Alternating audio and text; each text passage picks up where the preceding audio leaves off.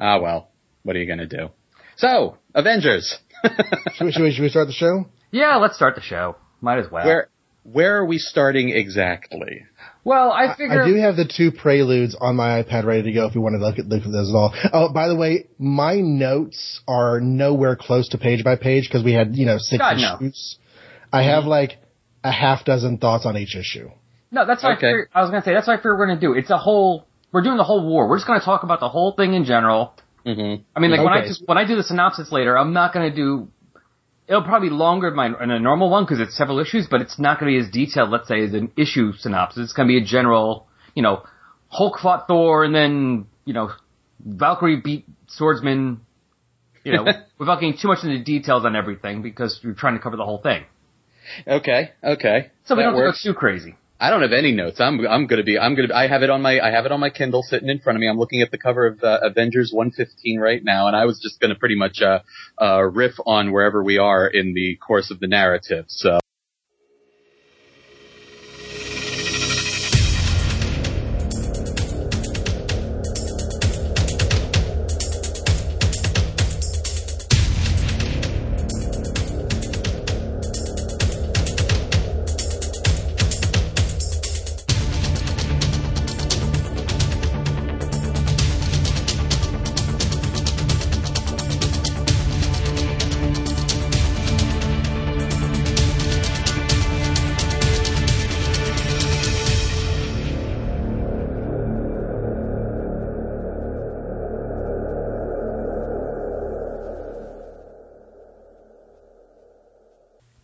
Hello, welcome back to Resurrections and Adam Warlock and Thanos podcast. I'm your host, Al Sedano, and today we have not one, but two returning hosts.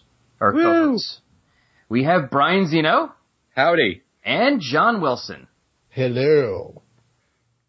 Apparently sexy John Wilson. Oh my. Hello. this is this is gonna be your first reach around podcast? No, Yeah. kidding. oh. well, it is my first three-way podcast, so you know. Hey, hey. Hey, that is true. That is very true. You're expanding your horizons, Al. We're so proud of you. Our little Al is growing up. I brought the ice cubes just in case. Oh. I don't know what that means though, but I have them. Uh, ice cubes are good. Make your drink, you know, keep it cold. Yes. Okay.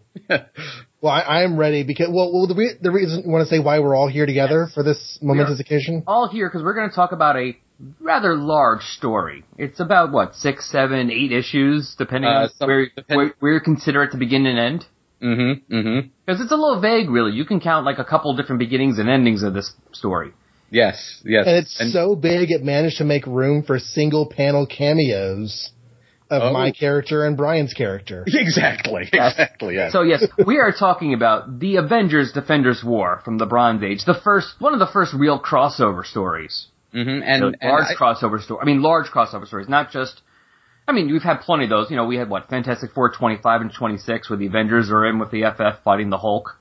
But I think this is the this is the first time you have had a multi-part story where chapter one was in one book, chapter two is in another book, and you had multiple titles with a narrative that goes back and forth. I don't think this had ever been done before. Yeah, the first official one. I mean, we've had some unofficial stuff. We've had the first appearance of the Defenders, really, which was in uh there was two issues of Submariner, which had Submariner, Silver Surfer, and Hulk fight uh, team up, and then there also was an issue each of Doctor Strange, Hulk, and Submariner, which had the Doctor Strange teaming up with both of them, which is kind of like Oh, you're right. You're right. Yeah. Okay. But and even the Rutland, Vermont issues. and and not to get too into the weeds, I seem to recall like way way back in the uh uh Stan Lee Werner Roth days of uh X-Men there was one story that actually there was one half of it was in Avengers and one half of it was in X-Men and uh like it was the first time those two teams had met. And perhaps Um, this is the biggest one of its type. But this is the first. This is the first one where I think it went on and on and back and forth, and that's what I was going to ask. Was if this was the first like running storyline of this size, not Yeah. counting like subplots bubbling along, but like like a single narrative that took eight whole twenty-two page comic books, well, twenty page comic books to to to tell from beginning to end.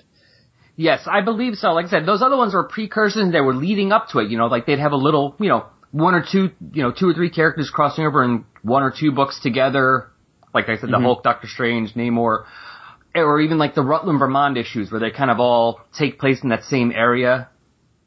Mm-hmm, mm-hmm. If you know, if you know what I'm talking about for those. Yeah, I, I I know that they made appearances. That Rutland, Vermont Halloween parade made its appearances in both Marvel and DC comics back in the seventies. Yes, and in fact, a lot of times they would work together where they would have. I know there's a few of the issues. I forget which ones, but there's a few of them where something would happen off panel in one book, and like in a Marvel book, and you would see it happen on panel in the DC book.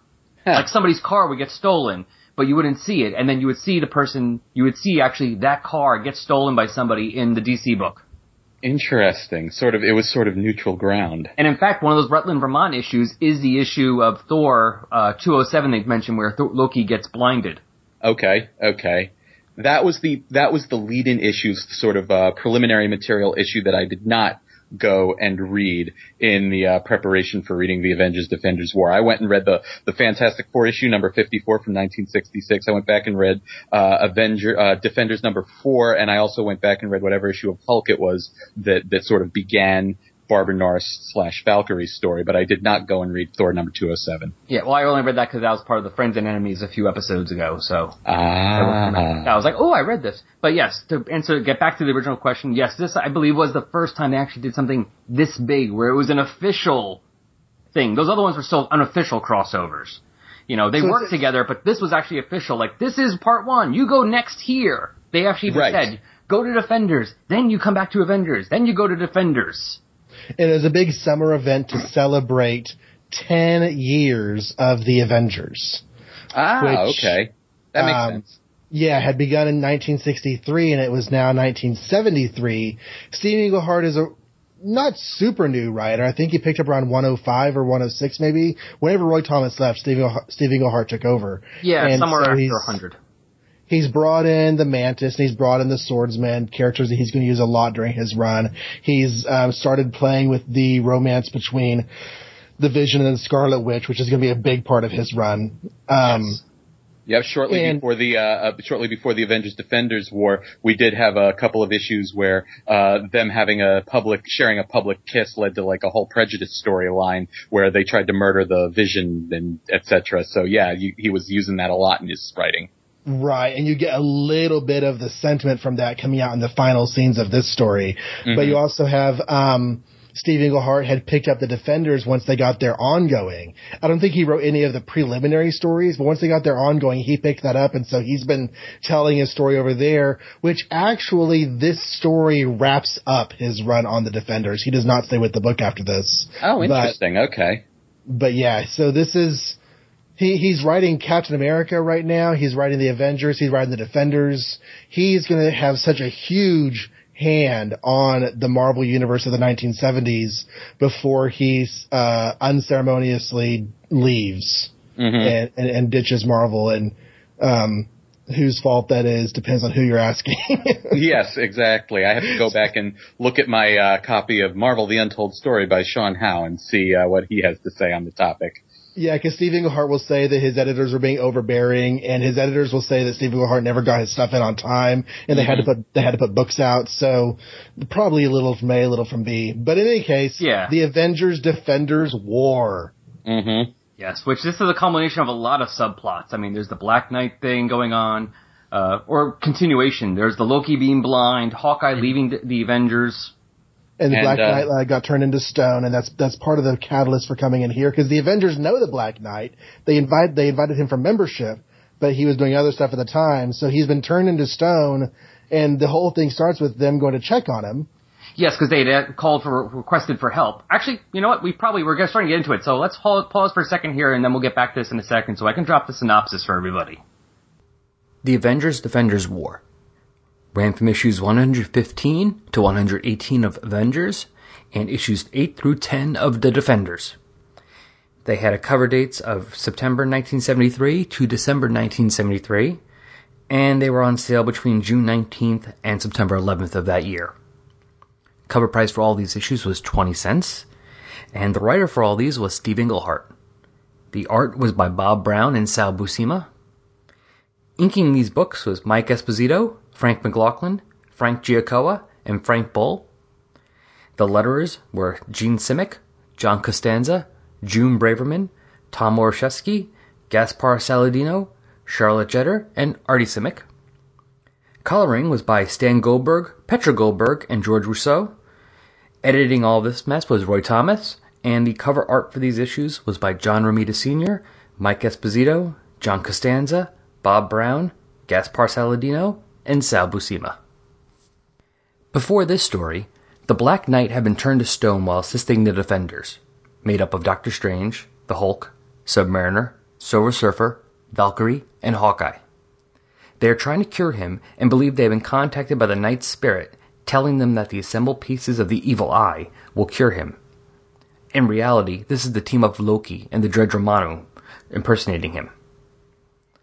While this is happening, the Avengers, currently made up of Captain America, Vision, Scarlet Witch, Iron Man, Thor, Swordsman, Mantis, and Black Panther, are checking on the Knight, since he never responded to their recent summons for assistance. Tracing the Knight to Doctor Strange's residence, they see the Stone Knight. In typical Bronze Age Marvel fashion, both teams learn enough of what is going on to be both searching for the evil eye pieces, but they think the other team has turned evil. Since the pieces of the eye have been scattered around the world, both teams split up to search for them and take on each other. Captain America faces off against Namor, the Vision and Scarlet Witch against Silver Surfer, Iron Man vs. Hawkeye, Swordsman vs. Valkyrie, Mantis and the Black Panther vs. Doctor Strange, and of course, Thor vs. Hulk. For the most part, the Defenders are able to defeat the Avengers until Namor decides they need to think, yes, Namor, and not blindly fight, and talks to Captain America, yes, still that Namor. Finally talking to each other, the two teams realize they've been actually set up and take on Loki and Dormammu together. At the end, everyone has been taken out except for the Scarlet Witch, who is able to cause the reassembled Evil Eye to focus on the villains, scattering the atoms of Dormammu, for now, and causing Loki to go mad. Oh, and the Knight is still stone, although he does get turned back human in the next issue of Defenders after the story ends. I prowl the rooftops and alleyways at night, searching for justice. Blind justice. A guardian devil. no, no, no, that's not actually true. I'm not Daredevil, blind attorney by day and fearless crime fighter by night. No, I am J. David Weter, a podcaster. But you can call me Dave. I do read about Daredevil and his adventures, and I podcast about it on my show, Dave's Daredevil Podcast. You see, it's it's my Daredevil. You get it. You get it. Every Sunday, I read a Daredevil comic and share my thoughts and feelings on the issue, the characters, and the world of Marvel's Man Without Fear in an easily accessible audio form. And I want to take you along for the ride, so tune in each week as we meet Daredevil, his villains, his loves, and more hornhead goodness than you can shake a billy club at. That is every Sunday on iTunes and at www.daredevilpodcast.com. That is daredevilpodcast.com. Take the dare. Listen to Dave's Daredevil podcast. Did I really just say take the dare? And we're back. So, yes, so John, you were saying that Black Knight had been made, turned into stone.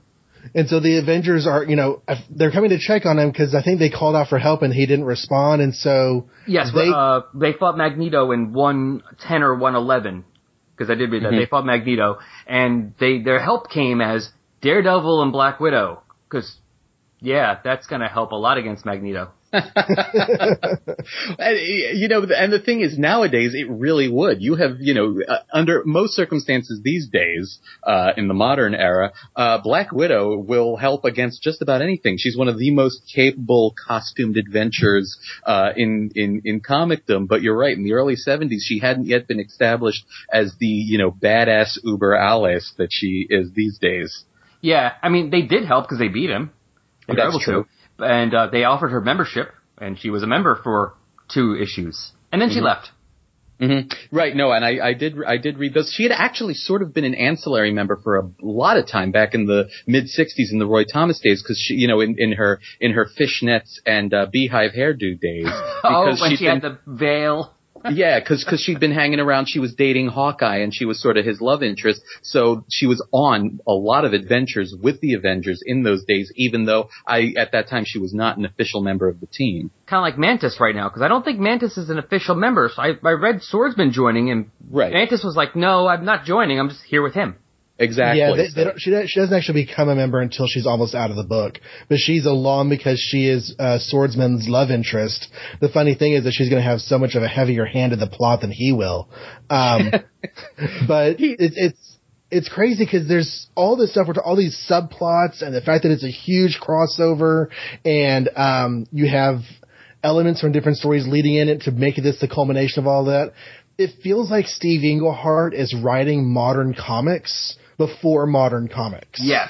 That is true. I have made a lot of noise of late about what, in effect, having a single creative voice at the uh, head of whatever property you're discussing, like, like what a difference that can make just to having a story that feels like it's going somewhere. And you're absolutely right that this is might be one of the first real concrete examples of that going on uh, in a long in a longer storyline.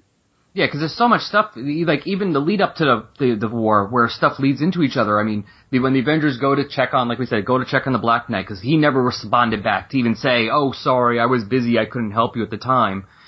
And this is after Black Knight had been turned to stone, so Doctor Strange had sealed off his castle to keep it safe. And, and the Avengers can't get in, and they're now like they're and they're attacked by what these troglodytes that live underneath because they couldn't get in to steal food. That's, it's like a comedy of errors. They they they they barge their way into Doctor Strange's mansion because Wong won't let them in, and Captain America sees the statue of the Black Knight through a doorway before they're ousted from the mansion. Doctor, and so they, they blame Doctor Strange for kidnapping Black Knight.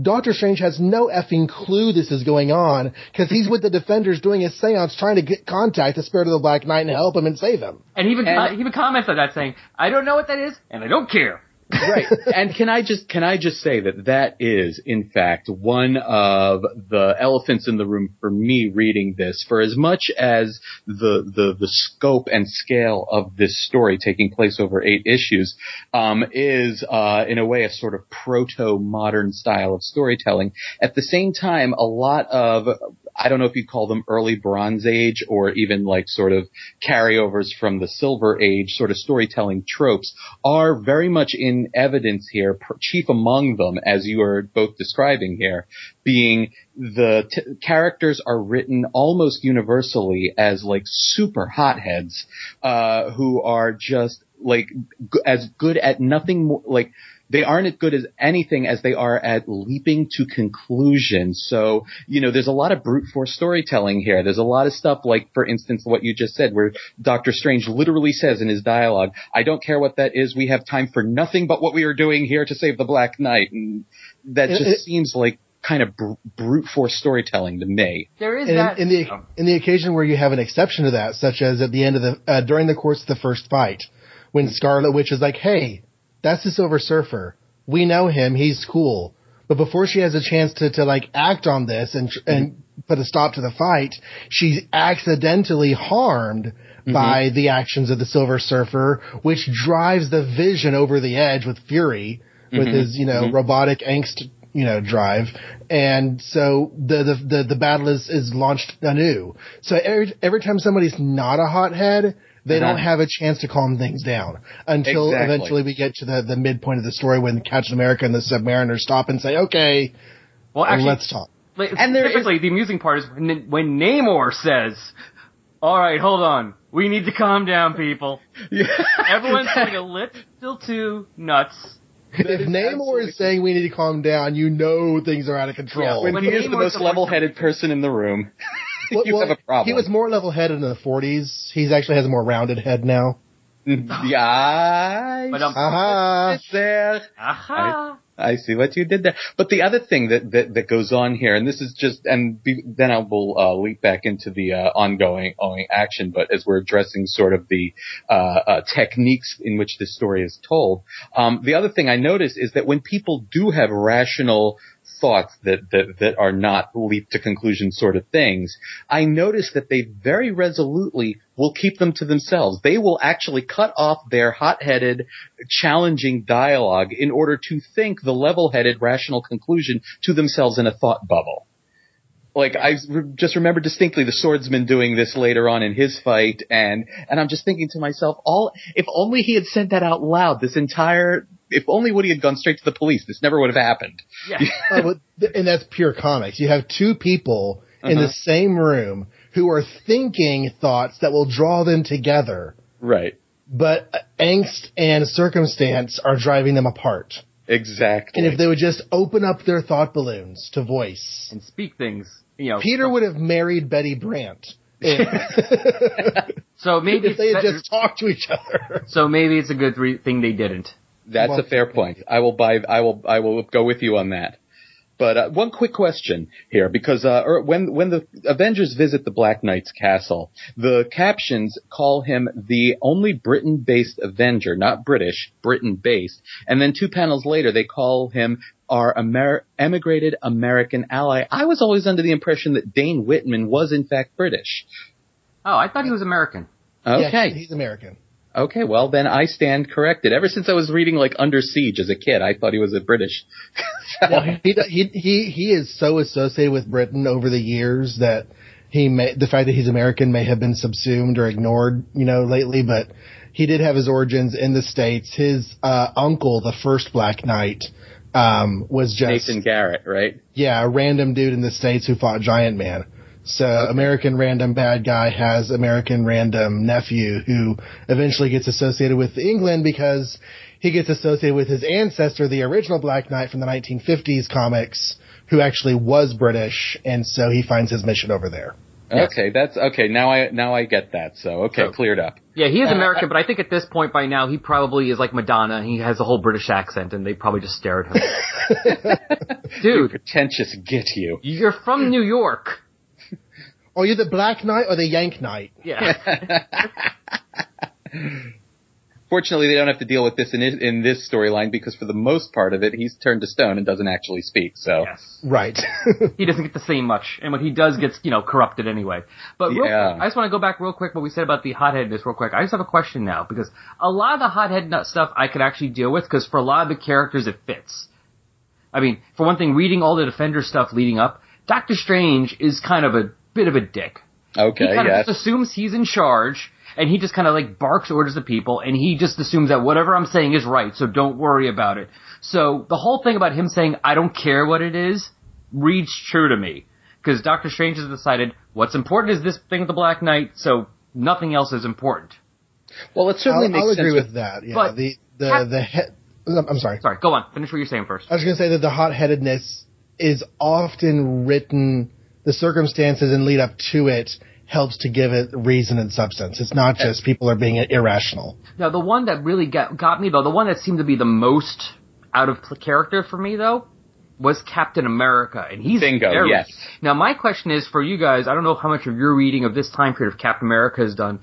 This is when he has his super. He has the super strength again.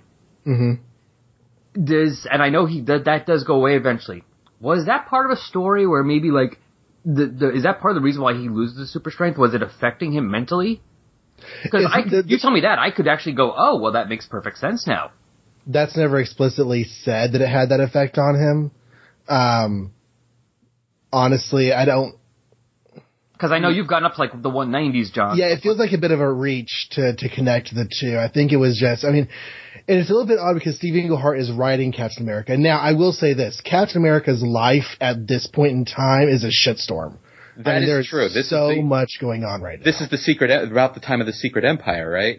and Nick Fury that. has ousted him from Shield, and um, he's he's having difficulties with Sharon Carter because of the the Shield um, trauma drama, and it's just it's not a good time in Cap's life right now. So okay, so it's not so, the, but it could be a, there is an actual reason you could find without having to dig too hard, as opposed to just oh, I guess Steve Englehart just likes writing Cap as a jerk.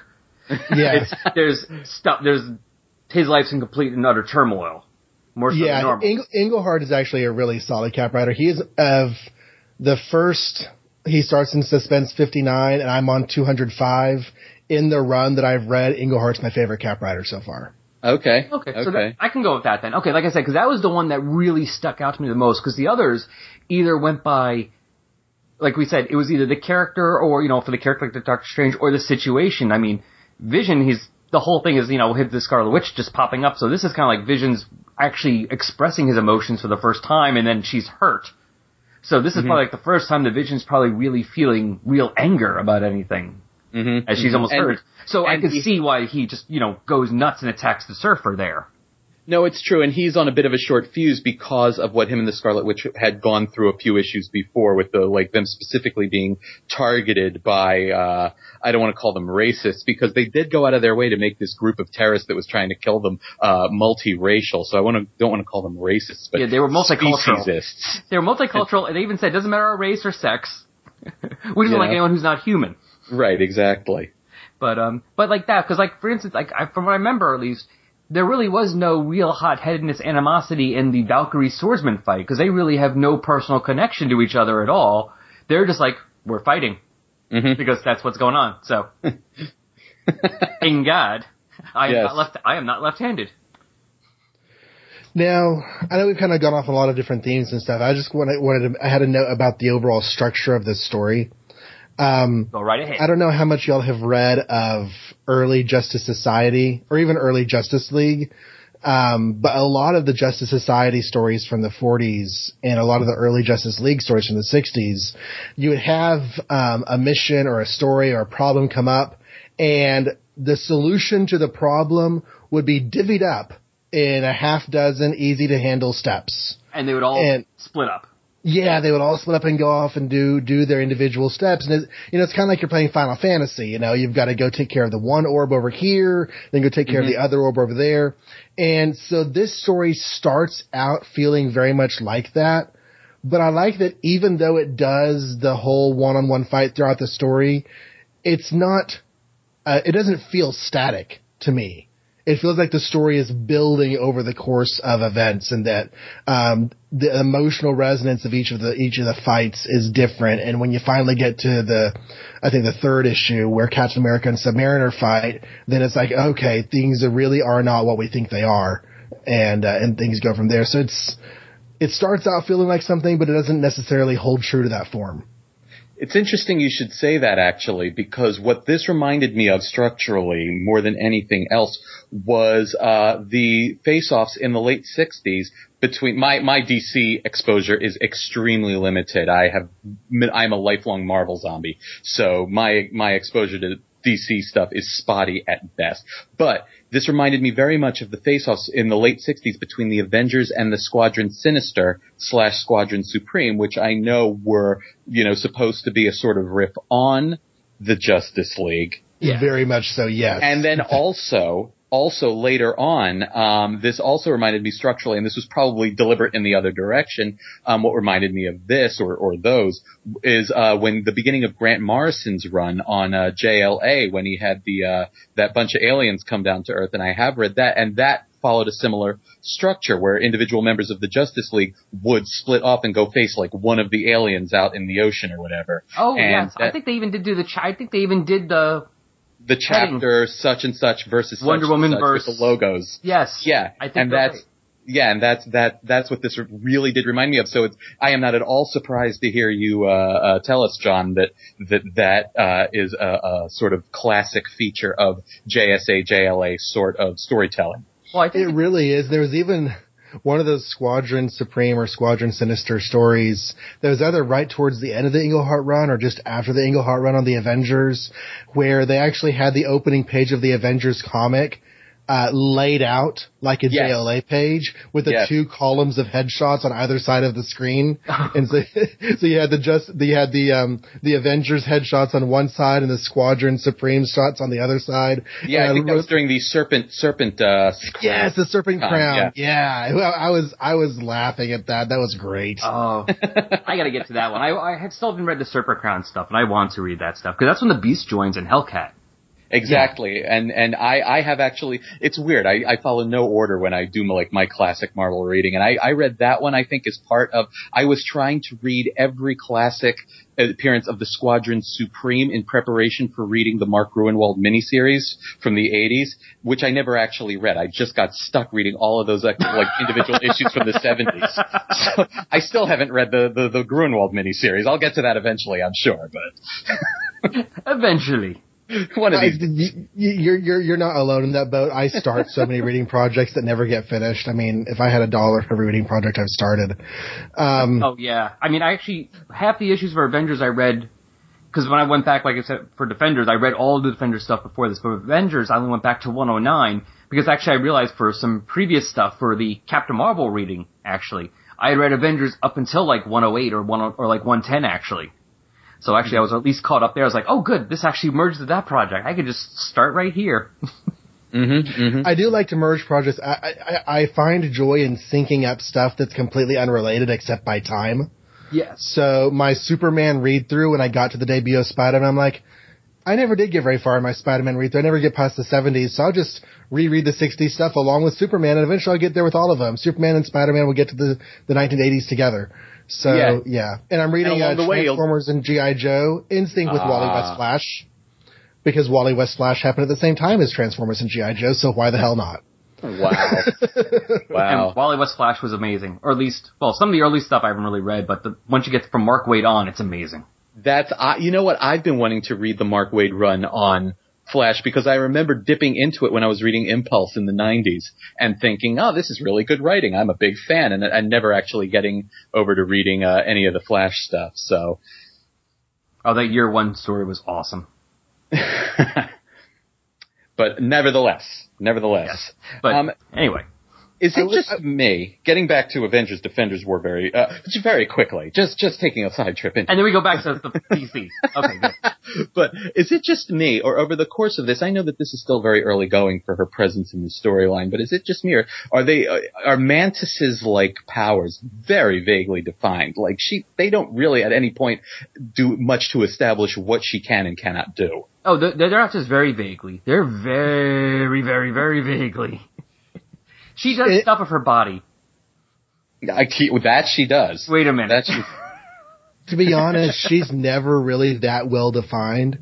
Um, she has extreme control over her limbs and musculature. She can do really crazy martial arts fighting, and she has some low level psychic abilities. And it's it's never really given form beyond that. She just she's always this mysterious person who eventually is the secret to the universe. right, because I did, I did read that several years ago, did the Celestial Madonna thing. And Right. that was my first exposure both to her and, funnily enough, and also to the swordsman who I believe dies during that storyline. So, Yes. He does. Uh, and also was- we get a really, really awesome origin story for the Vision and the original Human Torch. You're right smack Yes. in the middle of that for no reason except that it's great. Yeah, I actually It- it- never that read is- that. I want to read all. I want to get to all that stuff. I've never read that yet. I had been aware of that origin from like when I was a lot younger and I was, when it was brand new, I was reading the West Coast Avengers and just about every storyline, uh, in West Coast Avengers when it started out spun out of that weird relationship between Wonder Man and the Vision and the original Human Torch and the Grim Reaper. And these weird family dynamics informed just about every storyline that was going on in, uh, West Coast Avengers in its Well, early that's days. cool stuff for me to look forward to because I've never read West Coast Avengers, but it's on my list. It's my Avengers read through. So, Mhm. I well, when you get there, it's, that's, that's where it all comes from. Yeah, I like. hey Al, as you go as you go along, Al, through these issues, now that the Avengers have included Adam Warlock, they're on your friends list. Yes, in fact, I was thinking about. no, my question is this now: Do I include all these issues, Avengers and Defenders? So notice now Defenders have to be on that, or should I just include the issue that actually features Adam and Thanos, which is Avengers, which means only Avengers is on the friends and enemies list? Well, technically, he's only in the Avengers comic. It's just crossing over with Defenders. So if I were doing it,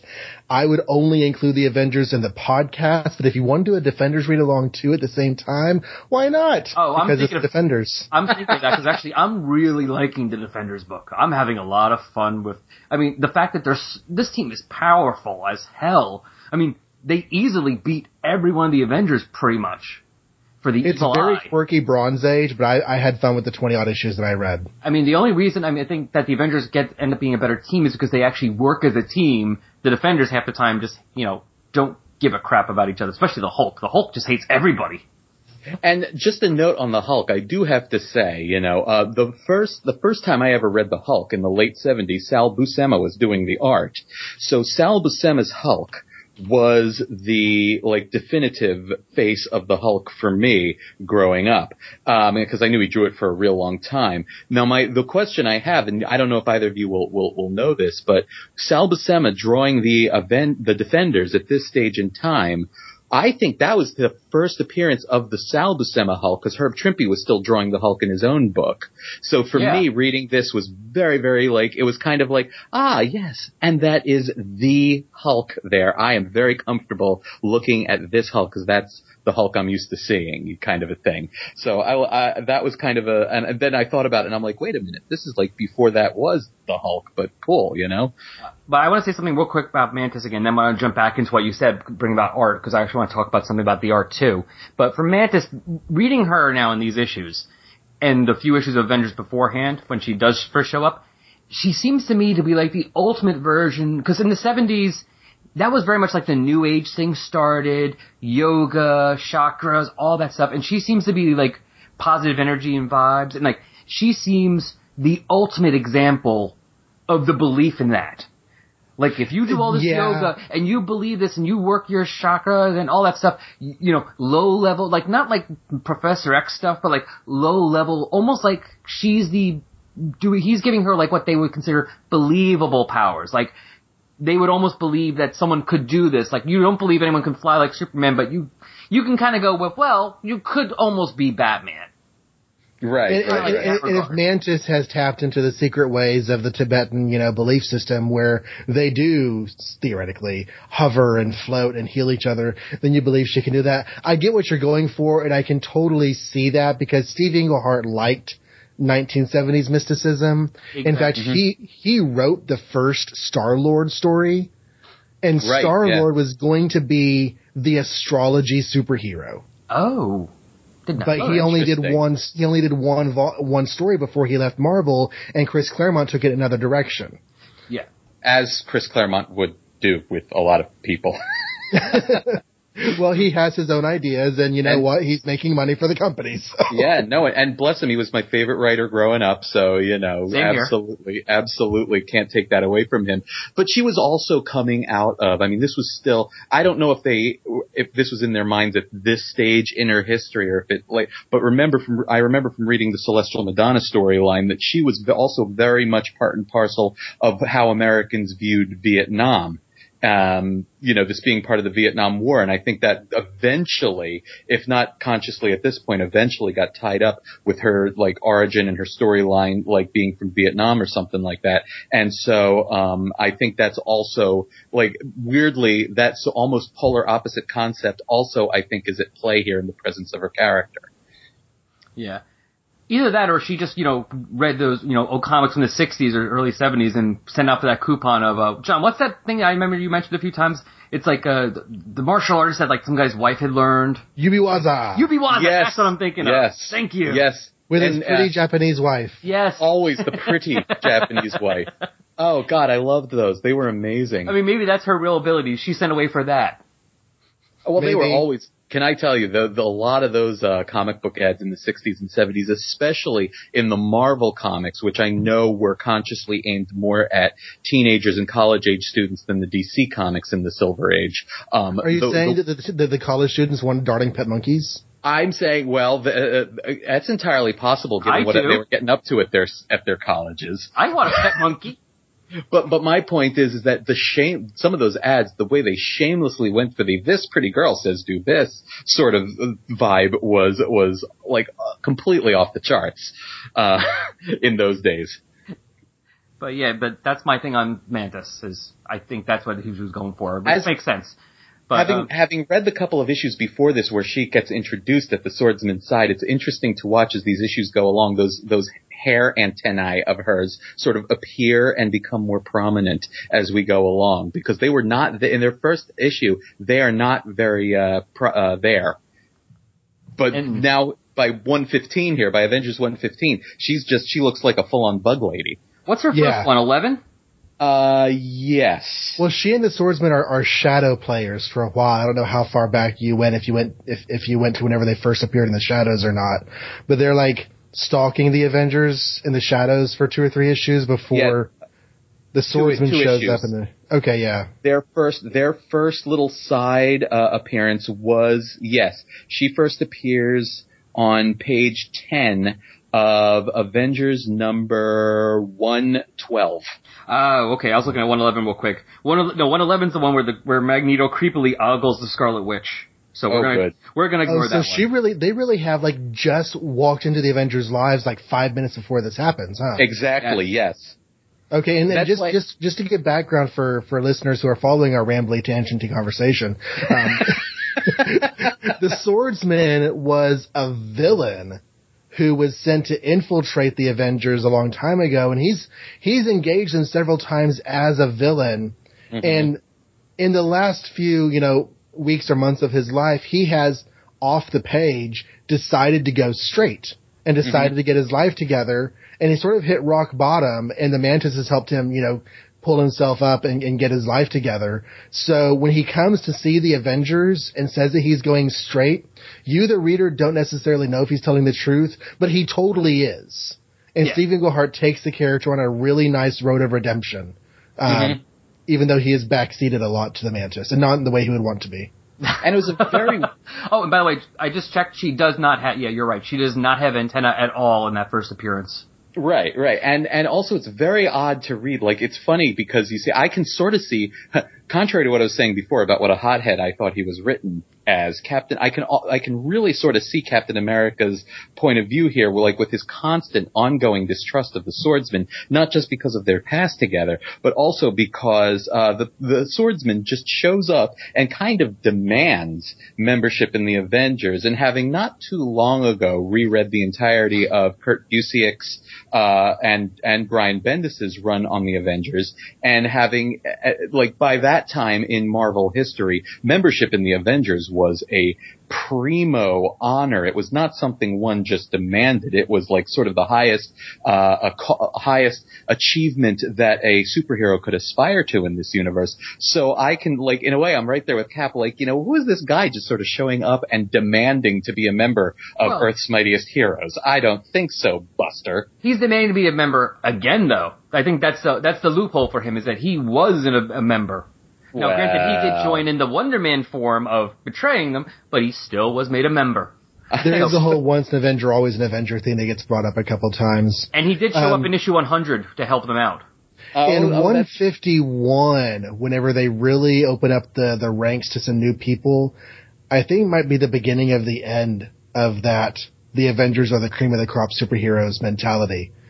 because Mhm. you get you get some you get some oddballs. Oh no, you get yeah, you're right. You're You get the beast. a long You get you would get Hellcat, except she walks away. Yeah, Mhm. which is annoying. It's like, oh, come on. Hey, I remember I remember the very first time I ever read the Avengers in my life was in a Hulk annual from the early 80s when Jocasta was a member of the Avengers. So, you know, you really like that just about like all all level of as you say oddballs have passed through the ranks, you know. Well, you know she she's there because Hank Pym has issues. Oh yeah. Boy, Well, she's there because Jan, Jan's, you know, Jan's has a headache for the last few weeks, so Hank's like, fine, I'm making my own woman. You know who else? U- Ultron also has issues. I just have to say because he's the one who's making a body with the, with one one uh, Janet's mind. But anyway, so Avengers Defenders War. Um, yes, there's let's no talk about let's talk complex about there. some of that for a bit. I really like a lot of the team ups, or or rather, you know, cross pairs that they do in Matchups, this. yeah. Yeah, matchups. There's some that are just so perfect. And then there are some that are just like, okay, well, we have leftover characters to do. But Captain America and Submariner, I think, are probably the best chosen match in this uh, series. And just to give a little bit of context, at this point in publishing, there had been no Invaders book Right. yet. Right. So Captain America and the Submariner do not have a storied past with one another. Um, they've only met once briefly when Captain America was first revived from the ice, and he threw a punch at Submariner on the last couple pages of Avengers number four. They even, Um, which they reference here. They say that's the last time they fought. Mm-hmm. Right. And they were on the All Winners squad together for a couple issues right at the end of the timely superhero era. But unlike Submariner and Human Torch, Captain America did not go around teaming up with people.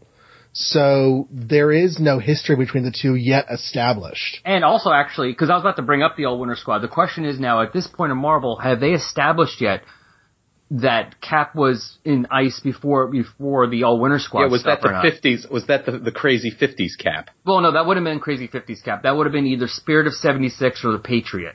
Oh, None of that's all of that's established in a 1977 issue of What If. That is still way far in the future. So Okay. yeah, Um, because they haven't established yet that that was not Captain America in the All Winners Squad then.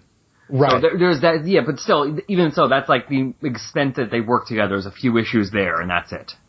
But even if that had been established, that could have been even less of them together. So Exactly. I, I say it's a perfect match, even though they don't really know each other, because they are the two timely heroes. They are the two timely characters who should, you know, go up against each other. Now, I do want to just play advocate for the devil for just a moment, because I was mm-hmm. looking again at the first couple pages of their story, and Captain America is in Japan and they're telling him they don't want him there. But he's like, hold on, I'm trying to save the world. And mm-hmm. Submariner says, I've got the thing. You want the thing? You've got to fight me to get the thing. and so Captain America's like, okay, Yeah. fine. Whack you with my shield and then Oh, that's fighting. great. So, I love that. Just the, they're standing next to each other, just bam in the face.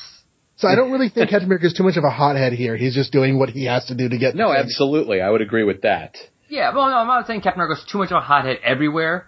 He's just more of a hothead than I'm used to it being. And speaking of hotheads, it is so great that during that fight in Japan, like you can't have that fight in Japan without Sunfire showing up. I know. I love that. The Because- biggest hothead. You want to talk about like nasty, like isolationist jerk face. Like the fact that he shows up and out jerks both Captain America and Namor put together is to me just one of the best, like one of the high points of this entire Oh. storyline. Yeah, that to me was just great. Sunfire's always been a jerk. I mean, I think the only time he was never a jerk is doesn't he fall for Firestar in an episode of Spider-Man and His Amazing Friends? That's possible. And you know what? There was a I think very, the only time he's not a jerk.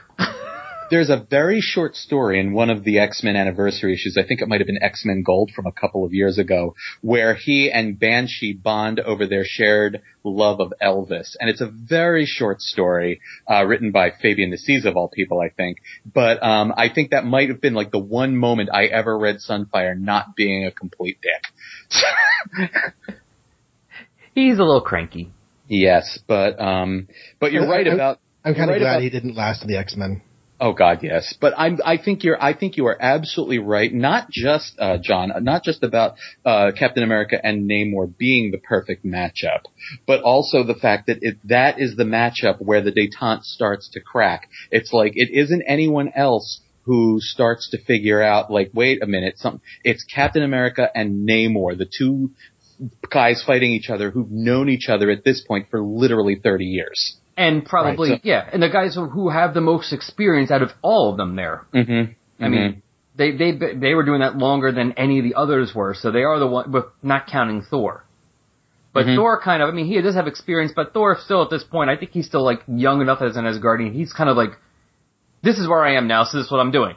Yeah, that that that Odinson is still very much a like I don't know what you are, therefore I shall fight you. Ha ha. Yeah, he's still very much late teen, maybe early twenties as far as an Asgardian would go. I would I would consider him. hmm You know, Cap and Namor at least do have a little bit more experience and maturity. You do realize, however, that if um, if if this uh, the Avengers Defenders War had been published here in the second decade of the 21st century, that not only would each of these fights have taken two issues apiece, but a full issue and a half of the of Captain America Namor fight would have been an an Invaders flashback. You know, probably drawn by Howard Chaykin. So. Oh, oh, we would have had one. Sh- we would have had one shots and mini series. there would have been a whole event. We would have like three trades to read. like I am just thinking like as I'm reading this fight, I'm saying I am so used to reading comics the way they're writ- written today. I'm so used to that that I was actually a little shocked that we did not get some sort of invaders flashback during this fight. That was actually a, something I had to stop and say, "Oh, oh yes, okay, that is surprising. All right." And Now there also is a um, another matchup that I love, which is Hawkeye and Iron Man. which Mm-hmm. also fit. When you were when you said actually about how those matchups, I was thinking in my head, I was like, well, wait a minute. And I'm actually like, yeah, you're right. There's a couple that do fit really well, and there's one I can think of that definitely is. Well, this is who's left. Right. So so Hawkeye and Iron Man, they I That's mean they another perfect- started out together. Right, right. Hawkeye Because was Hawkeye was an Iron Man villain. Yeah. Yeah. Right. And in the comics, Hawkeye has much more of the personality that Iron Man has in the films, where he's the the sort of loner who's snarking off at everybody. So um, the fact that he's a loner and doesn't really want to be on the Avengers and is kind of on the Defenders by default, but doesn't really feel at home there, is very much in line with his personality. But to have him go up against the guy that he started out going up against, to me, is just is is a match made in uh, in a uh, versus heaven. Oh yeah, no, that makes perfect sense. That made perfect sense to me. I'm like, of course he's going up against Iron Man. See, for me, that fight was a little hampered just by the fact that I, and this is just a personal opinion of mine. This is no reflection on any objective quality in the story, but I just cannot stand, uh, Hawkeye, like pretty much ever, like pre, pre, pre Avengers disassembled, basically. Um, I, there's just not one moment of Hawkeye that I really liked the character. Um, I just, I think he's just a, a, a loudmouth dick, basically. Um, Oh, He that's one of can his- be, Yeah. yeah. he can be completely. That's one of the reasons I like him though. But he he's not always a dick. He's Uh, not, I don't like, know. like, I- like that. That's kind of his move when he joins the Avengers. But then eventually he gains respect for Captain America, and so it's friendly ribbing after that every now and then. But then, but you're right. He he, in fact, he's talking about in his speech balloon about how he's had women troubles. He he makes a pass at at the Valkyrie, and it does not go the way he wants. but it doesn't go horrible. yeah, It's not. but he's horrible. thinking about how he broke up with Widow and Wanda. He was never with Wanda. Yeah, yeah. Wanda and the That's, Vision I, that did make me wonder. how they Now like- that you meant, now that you mention it, I, that line of dialogue did make me wonder. He just Wanda and wanted the to. Vision were trying to figure how how they felt about each other whenever he came back from wherever and decided that he was really all mad about the Scarlet Witch and started macking on her and did the same thing he did to Valkyrie. He kissed her for no reason and the Vision saw it all. And so actually Hawkeye hampered that relationship while, you know, so yeah, he's, uh, he has issues. Yeah, no, No, but here it actually didn't go I'm that just, 'cause horrible. I'm just thinking, him. you know, it's like I have doesn't, I don't have, but I don't, I, I, I have great, you know, missing bits of, of, of Hawkeye's history. I'm thinking, you know, uh, then I meet him again during the Busiek run of Avengers when he's hanging out with the Thunderbolts and fighting the Avengers. And, you know, it's just, he's always just like, you know, I'm going to show these guys that I'm worth taking seriously. And he's just, he's so insecure. I'm just like, dude, just, just do your thing and stop like getting all bent out of shape about what people think about you. But, you know, that's just me. Maybe it's like a little meta. Maybe he's responding to fan reaction to the character. That could be, that could be, but I've been I a big fan no since he got, true. I, he, he, he, I've been a big fan of his since I got resurrected, and Lord knows I'm with everybody else and thinking the Matt Fraction Hawkeye series is like the best thing that comics ever produced. But that said, most of the 70s and 60s, 70s, and 80s Hawkeye just absolutely just rubs me the wrong way. So that to me hampered the Hawkeye Iron Man fight somewhat, but not entirely. I mean, I can see why the, you're right. It's a it's a matchup that makes perfect sense, and it's a really smart move on Englehart's part. Just you know, for me, I was just like, oh, okay. And I can see somebody reading the book at the time actually being excited about that one, maybe because beforehand, you know, if they knew, as long as they knew enough or had read the older issues, because you knew then, okay, Hawkeye fought Iron Man, but he was the villain in the Iron Man strip. But now it's more of an even match now because he's not just the villain in the guy's book where you know he's not going to fully defeat him because otherwise the book's canceled. Right, exactly. It's now Exactly. they're both the heroes fighting each other, so it's, now it's more like oh well now it's more of a I would think it would be more of an even matchup. It's like well Right. now who's actually going to win here? Mhm. Because Listen, I have to say, that said, that is a pretty vicious move Hawkeye pulls, uh, putting the acid on Iron Man's helmet. That is a pretty vicious move because that could potentially be lethal. I mean, he doesn't depending know for on sure yeah, that- depending on the strength of the and the type of acid, yeah. And I'm not certain, but I think even after he evaporates the liquid in the acid, I think Uh-huh. you could still have a lot of chemical reaction going on there, just not as quickly or easily because it's not in solution. But Right. I don't, I- I don't think he's actually solved his problem there. He's just slowed it down. And actually, I think it was more a little more vicious even when he shoots the construction site. Yeah, yeah, exactly.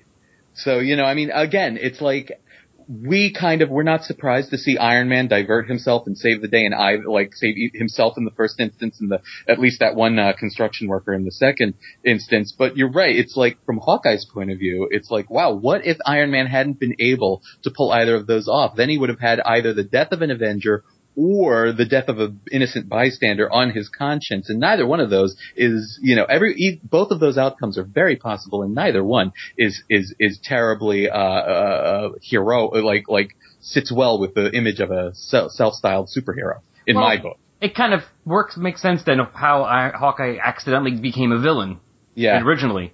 He just Yeah. doesn't think. He, doesn't does always not think full. No, he Hawkeye is Hawkeye is going back to what you said about a character. Actually, made me think of you know the reason they named him that. Hawkeye is impulse, thought to action in one moment. There is no pause to think. It's ooh, do something, and he does it. Also in the Hawkeye Iron Man story, uh, the Spanish is all correct. Oh, it- It de- generally tends, generally, especially in these days uh, uh, of comics, the the foreign languages in my when they when they tend to write them in the foreign languages tend to be correct if a bit stiff. Like I would A have bit been, stiff, yes, but a lot of Spanish because it has so many inflections and so many different ways of ending words. A lot of those get misspelled or misused, but Oh, I couldn't find any problems with this. well, Yeah, no, wait, that's what's true. Spanish? Uh, here where uh, where he, he he saves the construction worker and the construction worker says no se preocupe hombre, you know, which um, Did I miss? Oh, yes, you're right. He does speak Spanish. mhm. Never mind. I missed that panel. Then I was looking back at And it. also, I, also the the first page of the story, whenever they land in the town, there are lots of Spanish there. Oh, okay. Oh There- yes, that's yes, yes. That's, I wasn't there already. Oh, you're right. Yes, I was actually at the panel where uh, the page where Iron Man was talking to the professor, and they say how everything is translated to English for us. I thought that's what you were talking about, John. No, no, no, no. That's why I was laughing. We're magically oh, seeing yeah. this. It- But I see, right. I'm just curious because you know, um, having married into a Puerto Rican family, I have had many um, instances of being uh, informed of the differences between Spanish Spanish and Latin American Spanish, and that's the only thing I find myself wondering is if Englehart went to say a Spanish language primer or some such in order to generate the Spanish he uses in the dialogue here, and I'm sitting here thinking, hmm, I wonder if he got the regional inflection correct. And see, that, I actually had a, a, a, a minor wonder about that because there is one spelling here that is an older spelling that a lot of regions have modified. And so I was wondering if, if, well, is this the way it would have been in 1973 in Monterrey, Mexico? I, I just don't know. So, and, and, if, and for those listening at home who, who are wondering what I'm talking about, um, they use the word ustedes and they abbreviate it VDS instead of UDS, which Mm. But but VDS is the older way of, of doing that. But anyways, no big deal. I was just impressed that he got all of his inflections off his Spanish correct. And in case anyone wants to check this themselves, just so we know, this was Defenders number nine. This is the Yes, Iron Man Hawkeye fight. And I think also does this does this one also have is this the Valkyrie swordsman fight? No, too? the other half of this one is Doctor Strange versus the Black Panther and Mantis. Oh yes, which I think um correct me John, correct me if I'm wrong, but for me this or correct me if uh this is not yours, but I think this was the oh we got people left over fight. Yeah, this is the people left over fight for me. Um, I don't. Well, Doctor Strange and Mantis a li- little bit because Mantis is kind of mystical. That was what I was going to say. I was going to say I could see that. The throwing the Black Panther in there was really the sort of, well, what are we going to do with the black dude? Right. Because everyone else makes sense. Hulk and Thor, obviously. Right. You got the Hulk and Thor, and yeah, Swordsman and, Bl- and uh, Valkyrie. Not just for the fact that yeah, we got to we get to do a sword fight, but also it they're the most they're the newest to both teams really, not counting Mantis. They are the brand new members. You know, they're the, they are the newbies, and they are also probably the least. Um, what's the word I'm looking for? They're the least emotionally involved in this fight against each other. Mm-hmm. Yeah. Black Panther's been around for a while. No, no, I said Valkyrie and Swordsman though. Oh, I'm sorry, Dark and Swordsman. Yes, I'm sorry. I thought- uh, For some For reason, you s- Mantis and Black Panther. No, I just said not counting Mantis as new because she came with the Swordsman, but technically she's not a member. Okay. But I mean, Yeah. like those are the new ones, Valkyrie and Swordsman. They're the newest ones. They have the least emotional attachment to the battle and everything of each other. It's just we are fighting each other because that's what we're doing. I've Guard.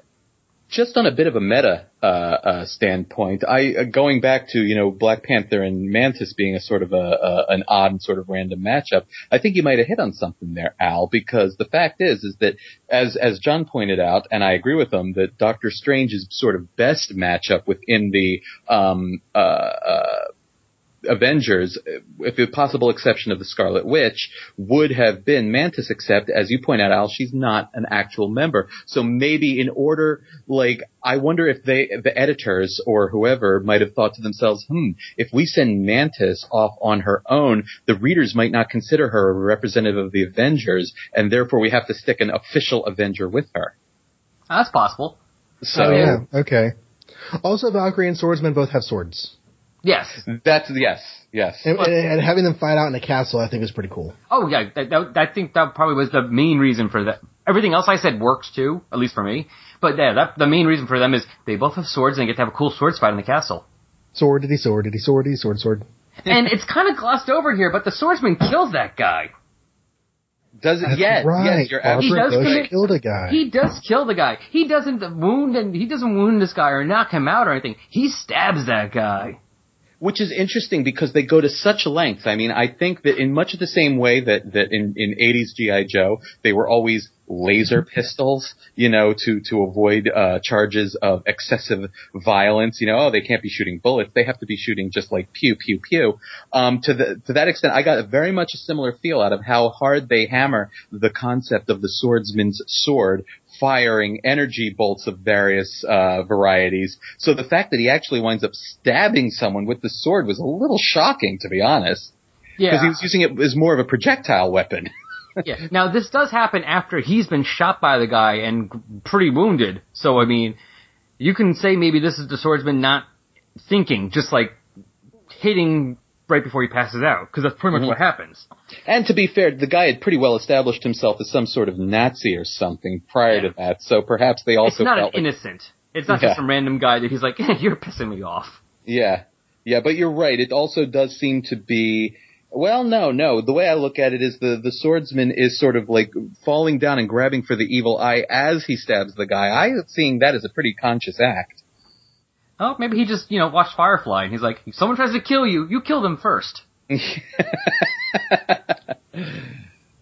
I think they should have taken the swordsman's sword and Valkyrie's sword and tied a rope between them, and you have sword chucks. Mhm. Ooh. I'm not sure how you'd hold them, but they'd be really cool. You gotta put something in the middle. Yeah. I don't know. The the thing about the swordsman is, you know, he so styles himself as this Errol Flynn kind of guy, you know, like with the mustache and everything, but the outfit just completely ruins the effect for me, especially after having seen like characters like Fandral. Uh, of the Warriors 3 and Asgard, and uh, also uh, when re- I'm reading uh, Astro City uh, Crackerjack, like guys who pull off that sort of swashbuckler thing it, with with so much better visual style, like that swordsman outfit just never worked for me. Just he on has that visual fin level. on his head. I was just Exactly. thinking of the fin. Like I was I mean, always trying to figure out, is that supposed to be some sort of gladiator, like Roman gladiator sort of riff or what? I, I I will never understand having a fin on your head. Captain Marvel had one whenever he first started up, and I'm just like, one of the best things about going to the blue and red costume is he loses the stupid fin on his head. Yeah, yeah. Well, th- I could see that because those are supposed to be like alien armor suits or alien space suits. But still, there's a fin on his head. That's true. Now, the only people that, that if Namor's people had fins on their heads, I would buy that. Uh, Right. Either as either as a cosmetic tribute to the mighty, you know, creatures of the sea, or you know, for actual water dynamicness. But yeah, I can. I, I'm with you. Generally, a fin is an odd uh, visual choice. yeah, now I can go with actually, there's one character I can think of that has a fin, and actually we were talking about this briefly before the show, John, uh, the Ray. Because that actually was used for flight purposes. Right, and I can see that. Like the Rocketeer has that rudder. Same thing. Yes, that's right, And Rocketeer. yes, I can see that. But if you don't need it, it's But- a really weird thing to have it. And like even like fly. ancient style Greek or whatever it was that had the why why have this big massive thing on your head? It's only going to make your helmet heavier. But it looks cool. Yeah, Are you sure? that's Are you sure it looked cool? Well, that's don't far wrong, Al. I They thought I togas looked cool. think- They thought they looked good in togas, okay?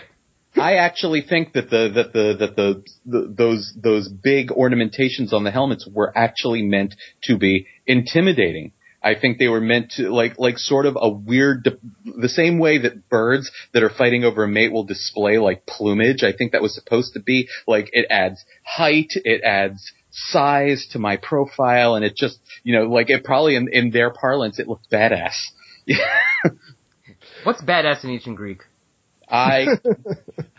th- we're not too Something far from being able to look that I'm that up on uh, Google Translate. Woohoo! Right. So, so our last matchup is the the Hulk and Thor fight. Which who doesn't love a good Hulk and Thor fight? Uh, It, that's absolutely true. That is very much the stuff of classic Stand By Me nine year olds, you know, like sitting around, like Hulk, Thor, who wins, you know, and then let the argument begin. It's just that is completely classic. and they don't even yeah they know enough because you know sometimes in these issues they don't like they do the cover and it's kind of a they kind of miss the point. Like Avengers 111 which is against Magneto and it's Magneto big on the cover but the entire issue is the mystery of who is the villain. Hmm and it's kind of like uh yeah it's the guy in the cover. You kind of miss the point here. Yeah. here no they are perfect Hulk versus Thor right there huge on the cover it's right there in Front Street and you know this is what's happening here That is sales out the wazoo. You put those two fighting on a cover, and in 1973, that is guaranteed number one book of the month. I guarantee Yeah. you, if you go back and you look at whatever month in 1973 that this thing shipped, it won the sales charts that month. I would put money on that.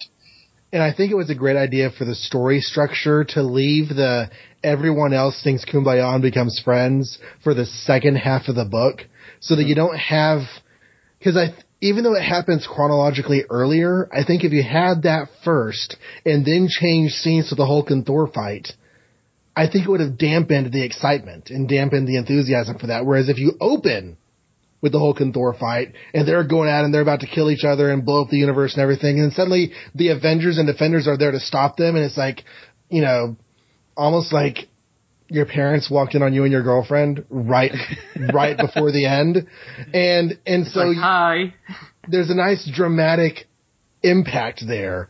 No, And then you can go and find out why the Avengers and Defenders are there and how they become friends. No, I agree. That was a great use of the chapters here. Was this chapter is just Hulk versus Thor, and the next chapter is everybody together. I agree completely. And also, if you had been following the Avengers Defenders storyline from the beginning and you're reading this fight knowing that some sort of understanding is starting to take place between the rest of the Avengers and the Defenders, that adds a sort of level of dramatic irony and almost, you know, in a way, a sort of, uh, tragedy. Like these two, you're, you're watching them fight and you're saying to yourself, they don't have to be fighting. And that sort of feeling of tragedy is like a feature of a lot of the best, especially stories featuring the Hulk. There's always sort of that level of this doesn't have to happen, but it is happening. And that's part of what makes his stories work so well. And I think that that is, uh, uh, uh, going on here, uh, with the way they decided to structure it. So I agree completely that that was definitely the smart way to go. Yeah, I'm looking at this fight. This is a great fight. I love the Hulk trying to catch the hammer, and it just That's the knocking best him to the part for me. ground.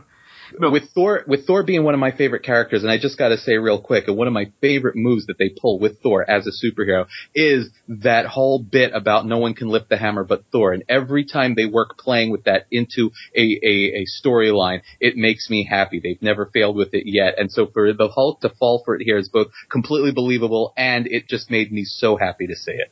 And they don't Okay, okay. Can I ask you a random off-topic question since you're a Thor fan? on Yeah. this show. Never. so now about Millie the model. okay, settle down. Anyway, So based on, I don't know how well you are, I- I'm sure you've read it, but how well you remember the details of early Thor stories. Mhm. Do you know when the name Mjolnir is introduced? Oh man, um. Because Lily and I haven't gotten to it yet. I I do not know for sure. Um, you know, and it's funny because under normal circumstances, that would be the sort of thing I'm looking for. But I was reading my way through those early, through those uh, Lee and Kirby issues. Um, like it was a couple of years ago, so I don't have a detailed memory of where it Okay. breaks down. That's I'm fine. curious to know. It wasn't in his introductory story though, where he finds the the the the cane or the stick in the in the cave in Sweden, I think it is. It's in Norway. And, in Norway, and and picks it up. Uh, I don't know. I don't think it gets actually named. No, in fact, it's a couple issues before they even call it Uru Hammer. Yeah, uh, or yeah, Uru yeah. Metal. But um, but anyway, so yeah, I just we've gotten through all of the um, all of the Robert Bernstein stuff. Ugh. Yeah, yeah, And yeah. uh, we're just getting into like Jack Kirby has the one Lava Man issue, then he starts doing backups, and so we're not on the regular Jack Kirby stuff that starts around 102. We're not there yet, but um, I thought if they were going to do it anywhere, that the backups will be a good place to introduce the name. But um, but Uh, just yeah, wanted- I, I do have to say, I actually I wrote an article about this for my own website a couple of years back um, about how there's a real decisive turning point. I forget the exact issue. It's still in the journey into mystery days, but there's a real decisive turning point where, where uh, the storyline, I think it's a two-parter, where the absorbing man sort of invades Asgard, and that's the point like literally where all of a sudden they, it looks like they figured out what to do with Thor and instead of having him go up against superpowered bank robbers or communists, all of a sudden they realize this guy's a god, let's go Shakespearean and, you know, have lots of other gods hanging around and have him fight ancient mythical monsters and this, that and the other thing and from that point on it is the Thor we know and love but it takes a while to get to that specific point where it does that sort of 180. okay. Hey, this is Dion Bai. I'm here with my friend Jay Blake, uh, both of the Podwits fame. We've got a new um, podcast coming out for you. Do you remember back in the day when having your friends sleep over your house was the highlight of your week, where you'd uh, go out with your parents and you rent every movie under the sun and you'd get some Jiffy Pop, uh, you'd max out that rental card and you'd uh, get some Jolt Cola and stay up all night long watching more movies than you think you'd be able to binge watch? I do. Well, we've got a new podcast that you'll love. It can be found at SaturdaySleepovers.podwits.com. And basically, what we're going to be doing here at Saturday Night Movie Sleepovers, we're going to be profiling new and old that we used to watch when we were little. Yeah, movies from action movies to horror movies to maybe even new movies. Yeah, whatever we think could be a forgotten gem or something that we think could be a cult classic. We'll be seeing if the old movies still stand up, if they're as good as they used to be, if we remember them, and if they warrant a second viewing for people. So come on down and listen to us at Saturday Night Movie Sleepovers. That can be found again at SaturdaySleepovers.podwits.com.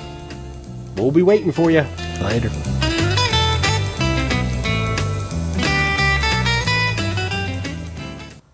So yeah, as you can imagine, with the three of us on this, we took a little while on the show, so it was well over a two-hour recording. So instead of trying to make this like a two and a half hour or two hour something episode, I'm just splitting this in half. So be back next month for part two of our coverage of the Avengers Defenders War.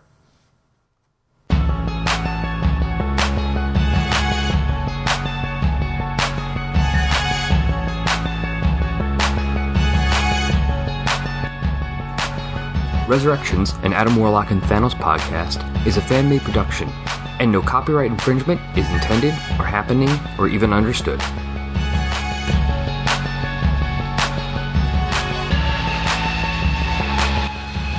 The opening music for this podcast is Intro Pompeii by Lino Rise, and the closing music is Dark and Dramatic by DJ Puzzle. Both are licensed by the Creative Commons license. You can find Lino Rise at free-intro-music.com and DJ Puzzle at peaceloveproductions.com. Links to both can be found on the Tumblr page.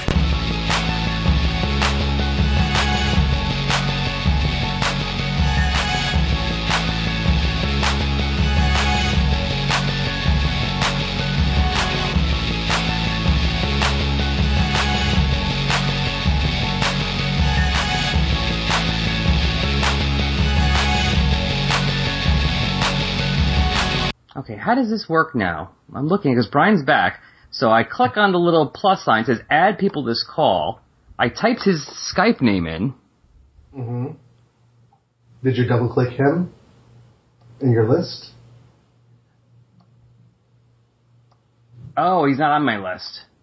I gotta do that first, I guess. Is he- He's in your contact list. No, actually, we never we never had a bo- we never bothered with Skype because it's always been person. Oh, y'all record in person? Yeah. Oh, that's funny. So let me go to contact. I just realized he's not my contact. That's why. Hmm. There, that's the probably why I couldn't do that because I'm like, why is this not working? Now let me see if I can add him on. I never thought about that. It's been so long since I had to add somebody as a contact. I've had you on for so long. We're like Chris or the other person, Carver Buck. They're like, I haven't needed to add any add you. You've just been there. And all of a sudden, Brian's like, "Oh yeah, I don't have you," because I actually mm. literally drove up. We he lived the town over. Okay. So I just literally we drove to one mutual spot and met there and recorded. It works. So laundry day, huh? Oh, can you hear it? Yeah. It's not that bad. Occasionally I heard a little in the back thumping in the background. That's all. Yeah. The microphone picks laundry. up a lot. Gotta do laundry. No, I know. I, I unplugged the turtle's uh filter for while we're recording. But he'll be fine for. It's not going to kill him for an hour or two. Besides, it means he actually gets to his food. Are we able to get him in? I don't know. Uh, he, I sent the contact request. He said he's not seeing it. So I gave him my name. I was like, add me then. Here. Resend contact request. So how are y'all talking if you're not contacting Skype? Well, we haven't done anything since I've moved down here yet. I mean, like, you're talking to him somewhere. Oh, I'm texting him. Okay. But yeah, we haven't done any Skype record. You know, we haven't even recording since I came down yet. Since the whole moving thing happened. Right. But yeah, actually, I have, a, I have to prepare later on. I have a call. I have a recording tomorrow with my brother. We're gonna be doing the um. Ah, there he is. We're gonna be doing the uh, Silver Surfer, the, the Warlock episode of the Silver Surfer cartoon from the '90s. Oh, okay. So I'm gonna be smart this time. I'm gonna watch that first. Then I'm gonna see if I have time. Maybe uh, if I want to watch the others to get the, since there's only 13 episodes to watch all of them. But for now, at least I'm gonna make sure I watch the one I need to watch. Right. and then I'll worry about doing the rest. Okay, now add people to the call. Brian Zeno, yes. Add to call. Yay! It's And starting to now I work. see him It's starting to work. And you look like Superman. sometimes. Hello? Hello. Hey! Here he is! There he is. Woohoo! It's working, and I can also confirm that my groovy little telecorder is also uh, showing a recording status. yes. And did you get my the note from me that says you were being recorded with call note? Uh, no, I see. I see a note here. I never got a anything from you, but when I looked you up, it added you like instantly to my contacts, and you have a little note under your name that says recording. No, no, you should have had a little box that just popped up and says, Oh, yes, Probably yes, I did. Yes, I did. Okay. okay, goody. Your current recall is recorded with call note. Woohoo! Yes, and the NSA. Well, Because they have so much time to listen to our Skype talks. about about comic books. Yes. right. is there a way Well, I to request that to use as like a backup for recordings? Just give them a call. I'm sure they'd be happy to share. It's you know, it's all good. Hey NSA, call note failed. Do you have our recording? You have it. Come on. Can I just have it, please? Just I just need a copy. really need it.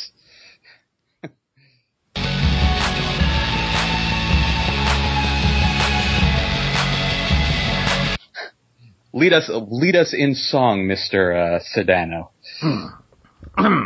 All right, so I'm guess I'm going to do the intro here, and then I'll introduce both of you guys are here. We'll do our Mhm. regular hello, pause for drop synopsis in, and then we'll just start talking about this sucker Okay, because it's a big sucker. big. It's a big palooka of a of a story. I'm assuming I'm probably gonna it's probably gonna long enough. I'm probably gonna cut this and do two episodes. ah, That's that's fair. And apparently there's an argument from the peanut gallery over there. sorry. What the hell was that? My my phone started making noises. I had to turn the sound sound off. Mm, it sounded like you were killing something. That's because it's really close to the microphone. strangling his phone apparently. That's okay. Ah, ah, ah. It was the Dukes. It was the Dukes. Sorry. Okay. Uh, All right, breathe.